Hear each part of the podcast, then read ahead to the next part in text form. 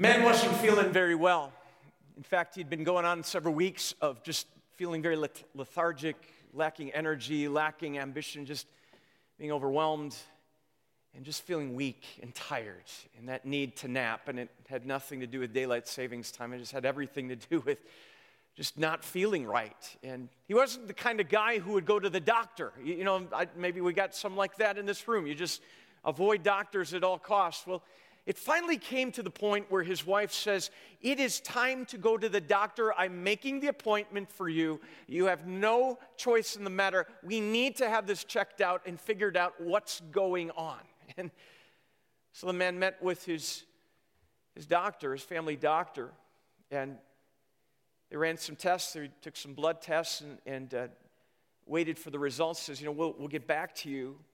Uh, I've got a sense something might reveal itself through the blood test. And so they, they went home, still no answers, waited a few days, and the phone call came. And it was the doctor's office, and, and it, it wasn't the answer they were waiting for. It actually, they, they said, uh, the doctor would actually like to see you in person rather than share the results over the phone. That's not what you want to hear, is it? And so the husband and wife decided they would go together to face this news. Uh, together, they were in the waiting room, and um, she had to go the, to the restroom, and so she stepped out for a moment while they called the man's name into the patient room. And uh, as he was called back, she's in the restroom. She comes out, realizes her husband's not there, and they tell her, oh, he's down the hall. And as she's making her way uh, to the patient room to be with her husband as they're waiting to see the doctor. She bumps into the doctor in the hallway. And she says, Doctor, doctor, I, I, am just so afraid. We're, we just don't know what you're going to tell us today. And, and he says, Well, here's the thing. Uh, he said, um, we've, we've diagnosed a form of anemia. So he's got a blood disorder, and, and, and it has the potential to be fatal if not treated, but it's, it's treatable. And I said, Oh, good. So it's treatable. He says, Yeah. He says, Here's the thing. He's uh, really, as part of that treatment, he's going to need to be really free from any stress in his life and he's going to really need you to, to take care of a lot of things at home really anything that he could do for himself he's, he's going to need you to take care of and, and, and in fact to keep his blood circulating part of uh, the treatment i'm going to re- recommend is a full body massage every night before bedtime um, it's also going to be critical because it's an immune disorder as well that uh, the house be kept spotless and clean at all times. You, just, you've got to keep a, a germ free environment. And, and, uh, but it's very treatable, and with some of this and, and some of the other things we'll prescribe, he's going to be just fine. And, and she, she said, okay. And he says, well, do you, do you want to tell him or, or should I? And, and she said, you know, I'll, I'll, I'll tell him. And, and with that, she made her way down the hallway and went inside the door, closed the door, and, uh, and he saw her and he says, Did you hear from the doctor already? She said, I did. And with tears in her eyes, she announced to him, Honey, you're going to die.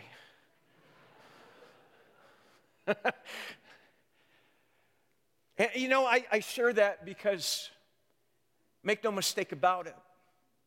Unless something happens, unless something is done, you're going to die.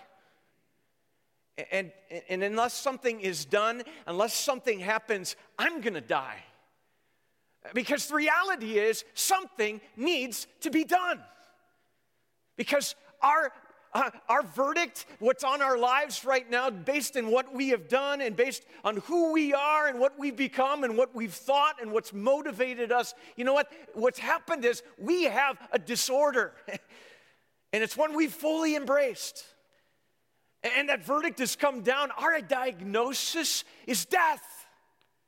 Scripture says that the, the wages or the result of sin is death. And it's more than a blood disorder, it's a, a heart problem, it's an issue in our lives that plagues everything we do. You're like, hey, what are you saying, Pastor? That, that's offensive to me. I, I'm a good person. I, I do a lot of good things for society. I'm better than most. Oh, really? Is that how it works? Is God grading on a curve when it comes to justice? When Jesus says kind of things like, if you simply think angry thoughts toward another, you've committed murder. If you even think lustful thoughts in your mind, you've created and committed adultery. When, when God says it really is a heart problem, the sin thing, not just actions or failure to act, but even our motivations and our thoughts.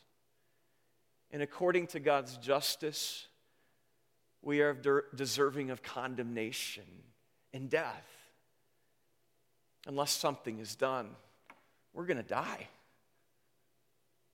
You know, it's one of the, the most famous conversations in all of Scripture.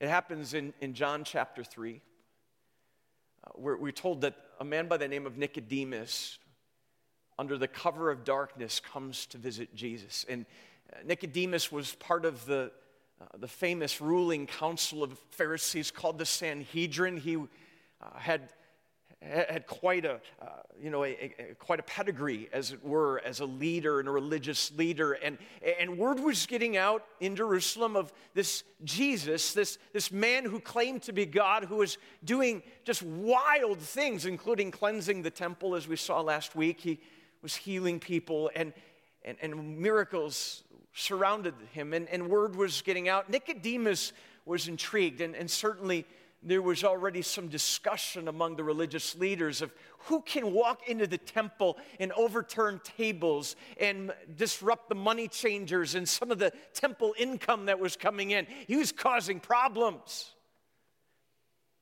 Nicodemus comes under the cover of darkness to visit Jesus, which maybe gives us a clue into how risky this visit was. It had the potential to mess with Nicodemus' reputation if he was talking to someone on the other side, someone that was already been, being labeled a heretic by the Pharisees. And yet, Nicodemus' words say so much. Jesus, I know you must be of God because of the things you are doing. And with that, a conversation begins, theological in nature but so high on application. Because as that conversation goes on, and many things are exchanged in those moments about being born again, and we're not going to dwell on that as much today, as how Jesus then, without skipping a beat, goes on and, and he says these words Just as Moses lifted up the snake in the wilderness, so the Son of Man must be lifted up, that everyone who believes may have eternal life in him. Now, now Nicodemus would have known exactly what Jesus was saying here. I mean, that recalling of, of Moses and the children of Israel wandering in the desert and that, that terrible moment where again and again God's people were complaining. I mean, I, I gotta kind of side with them a little bit. You can under, understand. I mean, how many ways can you prepare manna? I mean, you got manna casserole and manna burgers and manna peanut butter and jelly sandwiches. And after a while, they were just tired of manna. They wanted to have something else. Maybe the only reason we can side with them is we're good at complaining about what God provides too, aren't we? And finally, God had had enough. He's like, Don't you get it? Don't you realize how I've blessed you, how I've freed you from the bondage of slavery, how I've given you the promise of the promised land? And yes, you are wandering. Yet do you not hear my promise in my word? I will fulfill it in due time. And yet they continued to rebel. They continued to bellyache and complain. They continued to just have eyes that were covered over by sin and doubt, and eyes that were filled and hearts that just uh, were filled with condemnation when it came to what they felt about God. And that's when God has had enough. And in this episode, we see that as those people wandering in the desert, God releases snakes. It's really one of these bizarre moments and, and yet very historic in the life of God's people. Snakes, vipers that, that were poisonous, God releases them in the camp. He'd had enough. He said, Fine, have it your way. If you want to do it on your own terms, well, then get what you deserve. And God releases these snakes and they start to bite the people, and they're dying of the venomous, poisonous snakes. You might say, what kind of God does that? Well, a God who is just, A God who says enough is enough. If you want to have a, way apart from me, well, this is what it looks like. It's filled with sin and death and brokenness and despair. And yet, in the midst of that, God does something. He responds and tells Moses, Take a, make a, a bronze snake, put it on a pole, and lift it up before the people. And I tell you, Moses, whoever looks to that pole, whoever looks up and lifts their eyes will be healed. And you got to think Moses had to say, well, come on, that seems silly. You're giving that as the antidote? That's what you're going to do, God? And, and the crazy thing is, is it works.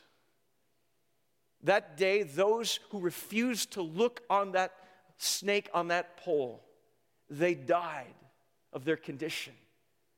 Yet those who simply looked with faith to what God had provided that day were rescued and saved and healed. Interesting, Jesus brings that up here. As he talks to Nicodemus, he tells a glimpse of that story. But as it often is in the Old Testament, these great events of the Old Testament were only the beginnings pointing to something greater that God would do when the time was right. And Jesus says that time is right. Just as Moses lifted up the snake in the wilderness, so the Son of Man, referring to himself, must be lifted up that everyone who believes may have eternal life in him going from condemnation to forgiveness and life and healing. And then those words oh, those words. For God so loved the world that he gave his one and only Son, that whoever believes in him shall not perish but have eternal life. For God did not send his Son into the world to condemn the world, but to save the world through him. For whoever believes in him is not condemned, but whoever does not believe stands condemned already because they have not believed in the name of God's one and only Son. For God so loved the world that he gave his one and only Son, that whoever believes in him will not perish, but have eternal life. Oh, the words. I love what Max Lucado says about these words and their healing effect on the life of us as people. Uh, he says this in a 26 word parade of hope, he says of John 3:16. Beginning with God, ending with life, and urging us to do the same. Brief enough to walk, write on a napkin or memorize in a moment, yet solid enough to weather 2,000 years of storms and questions. If you know nothing of the Bible, start here. If you know everything in the Bible, return here. We all need the reminder. You hear that? He's not saying you know everything. Nobody knows everything. But if you think you know everything, return here because we all need that reminder. For the heart of the human problem is the heart of the human. And God's treatment is prescribed in John 3:16. Unless someone does something, we're going to die. And praise be to our God, He's done something. God enters into this broken, fallen world. He sends His one and only Son, His Son set apart, unique. He's God in the flesh. God is willing to pay the ultimate price, to be the antidote as he is lifted up to be that hope for the world. And, and, and, the thing is, is God doesn't tell you to get your life together or try to do better and white knuckle your way through being better as people. No, it doesn't work that way. Simply, we lift our eyes and look to a, a promise from God. And through the eyes of faith, as His Spirit works that faith in our lives and calls us as His people, He works healing in our lives. Rather than condemnation, He replaces it with life, forgiveness, and peace and joy for the future. All by way of what He is willing to do. There's a family that was involved in a very serious car accident. Uh, mom was in the, in the hospital, and, and two little sons, the oldest, eight years old. His name's Michael, the younger, uh, four years of old, four years of age. Uh, his name's Joey. And, and as both of them were in the hospital, Michael was going to do just fine. He had just minor scrapes and abrasions, but his younger brother was in pretty rough shape. And uh, the dad who was not in the car came to the hospital and was meeting with the doctors and just overwhelmed by what was happening. And it, it was revealed that his youngest son, Joey, needed a, a blood transfusion. And, and, the hospital was out of this rare blood that uh, his son needed. And, and at that, he said, But your older son has that blood. And, and we, we, we just need some if, if it's possible. And would you be willing to talk to your, your eight year old son, ask if he's willing? And father said, Of course. And, and he sat down with his eight year old son and said, your, your brother needs some of your blood to survive. It's really important. And would you be willing to do that for your little brother? And, and Michael thought about it for a little bit. He says, Yeah, Dad, I'll, I'll do that. And uh, that's when the, they came in. They, uh, you know, what little kid, what adult likes needles? They hooked him up and, and started to draw the blood. And after some time, they then removed the needle and they, they left with the equipment. And there, as uh, father continued to hold the hand of his son and was there at his bedside, that's when he started to fill up with tears. As he looked at his dad and he said, Dad, now when do I die? When do I die, Dad? How long will it be till I die? And it was in that moment his dad realized his son Michael thought he was actually giving up his life, giving all of his blood to his little brother. What an incredibly beautiful sacrifice. Yet thankfully, that's not what he was being asked to do. But it is what your older brother was willing to do for you. A God who is willing to lay down his life, to be the ultimate sacrifice for the problem of sin and death in our lives. He was willing to do something about that. For God so loved the world that he gave his one and only Son. Whoever believes in him will not perish, but have eternal life.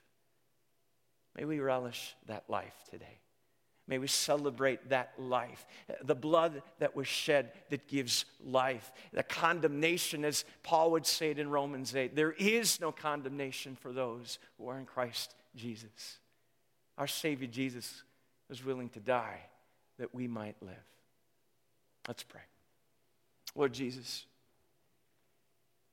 thank you for being the answer. Thank you for doing something about our dilemma of death.